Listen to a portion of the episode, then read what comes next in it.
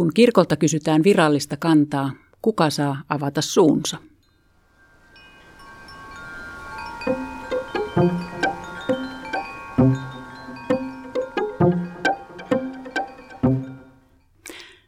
Kirkolta tivataan usein, mikä on sen virallinen kanta milloin mihinkin. Vastaaminen ei olekaan aivan helppoa. Julkaistu 25.7.2016 kirjoittaja Topias Haikala.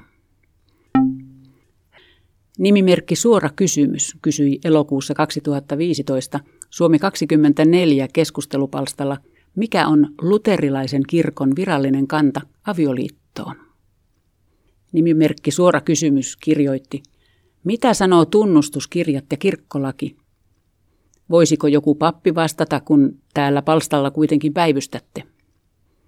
Nimimerkki Luopiot Pakosalla taas totesi, eivät vastaa, koska eivät voi myöntää suoraan toimivansa vastoin pappisvalaansa. Seuraavana päivänä nimimerkki Kirkko ruokkii luopioita kirjoitti. Voin kertoa, että niissä yksiselitteisesti sanotaan, että avioliitto on vain miehen ja naisen liitto. Miksi sitten arkkipiispaa myöten osa piispoja ja pappeja puhuu ja toimii aivan päinvastoin? Nimimerkki Kirkko ruokkii luopioita kysyy. Pyyntö kuulostaa kohtuulliselta. Voisiko kirkko kertoa, mikä on sen kanta? Kysymys on kuitenkin kiperämpi kuin äkkiseltään näyttää. Espoon yhteisen kirkkovaltuuston puheenjohtaja, teologian maisteri Stig Kankkonen, ei ihmettele, että ihmiset ovat ymmällään. Vaikka kirkon käsitys avioliitosta on hänen mukaansa selvä, jotkut papit ja piispat hämmentävät soppaa henkilökohtaisilla mielipiteillään. Stig Kankkonen sanoo, silloin kansa joutuu kysymään, mikä nyt sitten on kirkon kanta. Kankkonen toteaa. Kankkonen on ruotsinkielisen seurakuntalehden Kyrkpressenin entinen päätoimittaja ja aktiivinen kirkollinen vaikuttaja. Kirkon yksiselitteinen kanta on hänen mukaansa se, että avioliitto on miehen ja naisen välinen liitto. Siksi Kankkosen mielestä on kummallista, että jopa arkkipiispa Kari Mäkinen puhuu kuin asia olisi jotenkin epäselvä.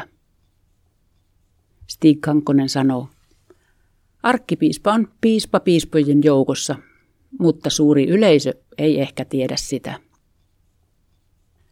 Monet kuvittelevat hänen olevan jotenkin piispojen yläpuolella ja erityinen kirkon linjan vetäjä. Ja sitä hän ei ole, Kankkonen selittää.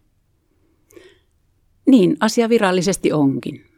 Suomen luterilaisen kirkon kantaa ei päätä kirkon ylin nokkamies, vaan demokraattisesti valittu kirkolliskokous.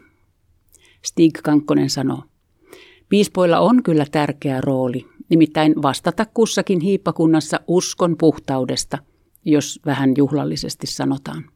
Kankkonen sanoo. Mistä piispan sitten pitäisi tarkastaa, mikä on puhdasta uskoa? Kirkkolain mukaan Suomen evankelisluterilaisen kirkon usko määritellään raamatussa, uskontunnustuksissa ja tunnustuskirjoissa – ne löytyvät netistä ja kuka vain voi mennä katsomaan, minkälaisen tunnustuksen me Suomen neljä miljoonaa luterilaista allekirjoitamme. Tunnustuskirjoihin kuuluu esimerkiksi Martti Lutterin kirjoittama ja aikansa luterilaisen eliitin allekirjoittama Schmalkaldenin opinkohdat. Teksti käsittelee sitä, mikä katolisessa uskossa on väärin ja luterilaisessa oikein. Esimerkiksi messua käsittelevä osuus on aikamoinen. Luther kirjoittaa. Paavikunnan messu on varmasti suurin ja hirvittävin iljetys. Jos olisi olemassa järkeviä paavilaisia, heidän kanssaan voisi ystävällisesti keskustella tähän tapaan, miksi he pitävät niin tiukasti kiinni messustaan. Martti Luther kysyy. Pitääkö oikeaoppisen luterilaisen siis ajatella, että katolinen messu on hirvittävä iljetys ja ettei järkeviä katolilaisia ole olemassa? Stig Kankosen mukaan ei. Hän sanoi, tunnustuskirjat ovat ongelmallisia, jos niitä lukee fundamentalistisesti. Siis siten, että jota huomioon niiden historiaa ja kontekstia, jossa ne ovat syntyneet. Nehän olivat suurilta osin poleemisia ja kieli on sen mukaista. Sieltä pitää löytää se, mitä sanotaan, eikä keskittyä siihen, miten asia on ilmaistu, Kankkonen selittää. Kirkon tunnustus ei kuitenkaan perustu vain 1500-luvun saksalaisiin teksteihin, vaan vanhempiinkin. Uskon tunnustuksiakin on kolme. Niistä nuorin ja vähiten käytetty on 500-luvulta peräisin oleva Atanasioksen uskontunnustus. Teksti käsittelee yksityiskohtaisesti sitä, mitä isä, poika ja pyhä henki ovat ja eivät ole. Atanasioksen uskontunnustuksella on mittaa yli kuusi kertaa niin paljon kuin riparilla ulkoa opeteltavalla apostolisella uskontunnustuksella. Sen lopussa todetaan ykskantaan, tämä on yhteinen kristillinen oppi. Se, joka ei usko sitä vakaasti ja vahvasti, ei voi pelastua. Onko tosiaan niin, että se, joka ei ajattele kolminaisuudesta näin, ei voi pelastua? Kysytään joltakulta Helsingin kirkkoherroista. Roihuvuoren kirkkoherra Timo-Pekka Kaskinen vastaa puhelimeen. Hän sanoo, Ajattelen, että esimerkiksi Atanasioksen uskontunnustus edustaa oman aikansa tapaa ilmaista asioita.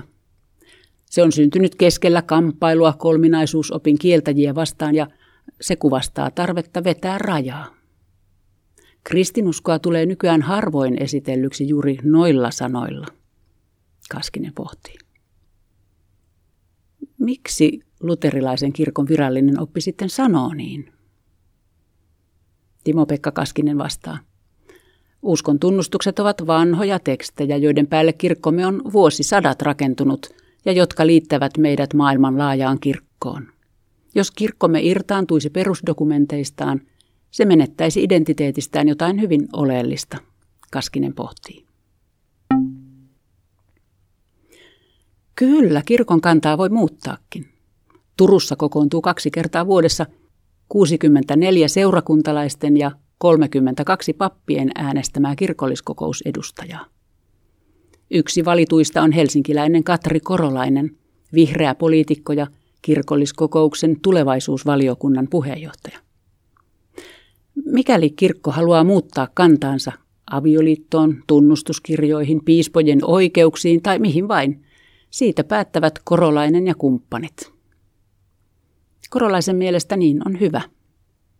Hän sanoo, kirkkoon kuuluu melkein kolme neljäsosaa suomalaisista. Sillä on veronkanto-oikeus ja merkittävä omaisuus. Myös seurakuntalaisten äänen täytyy kuulua, Korolainen sanoo. Korolaisen mielestä on kuitenkin hyvä, että arkkipiispa ottaa asioihin julkisesti kantaa, vaikka kanta olisikin kitkainen kirkon nykykäsityksen kanssa. Hän pohtii, Kyse on samasta asiasta, mitä vaikka presidentti tekee kannanotoissaan maallisella puolella. Hän sanoo ääneen, mihin suuntaan toivoisi asioiden menevän. Korolainen toteaa. Sama pätee poliitikko Päivi Räsäseen, päätoimittaja Seppo Simolaan ja muihin kirkollisiin näpäyttelijöihin. Kirkossa pitää korolaisen mielestä olla tilaa keskustella.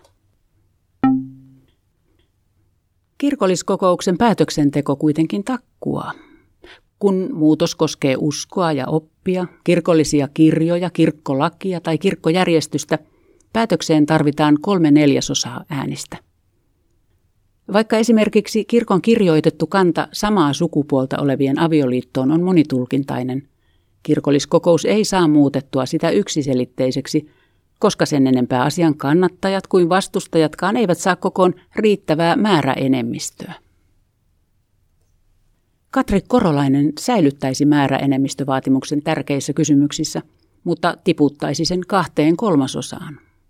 Korolainen toteaa, mielestäni kolmen neljäsosan määräenemmistö on liian suuri. Se halvauttaa, Korolainen sanoo. Jos ollaan tarkkoja, kirkon tunnustuksesta ei lopulta vastaa vain kirkolliskokous. Myös Suomen tasavallan eduskunnalla on näppinsä pelissä. Luterilaisen kirkon tunnustus ja tehtävä määritellään kirkkolain kahdessa ensimmäisessä pykälässä.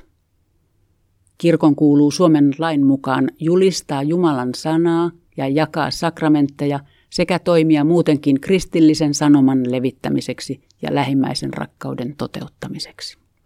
Näin siis Suomen laki. Käytännössä eduskunta kuittaa mukisematta kirkolliskokouksen muutosehdotukset kirkkolakiin, mutta äkäiset kansanedustajat voisivat päättää toisinkin. Lopulta nimimerkillä Kuunteleva kirkko, kirjoittanut pappi, vastasi Suomi 24 palstalla esitettyyn kysymykseen kirkon avioliittokannasta. Pappi kertoi, miten kirkon tunnustus ja oppi ovat muotoutuneet, mitä asiasta sanotaan tunnustuskirjoissa, mitä Luther ajatteli ja minkälaisessa yhteiskunnassa tekstit on kirjoitettu. Pappi totesi, etteivät sen enempää samaa sukupuolta olevien avioliittoa vastustavat kuin sitä kannattavatkaan ole harhaoppisia ja että molemmilla on hyviä teologisia perusteita. Pappi kertoi, että Suomen luterilaisen kirkon sen hetkistä näkemystä kuvaa parhaiten se, että avioliitto on miehen ja naisen välinen liitto, mutta kirkolliskokous voi päättää toisinkin. Nimimerkki Älynväläys vastasi pian. No tulihan se varsinainen asiakin tuon sörsselin keskeltä. Kirkon opin mukaan avioliitto on miehen ja naisen välinen liitto. Jutun on kirjoittanut Topias Haikala. Lukija Pälvi Ahoinpelto. Juttu on julkaistu 25.7.2016.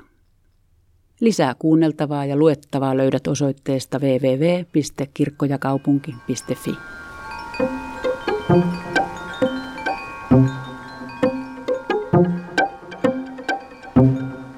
Kirkko ja kaupunki.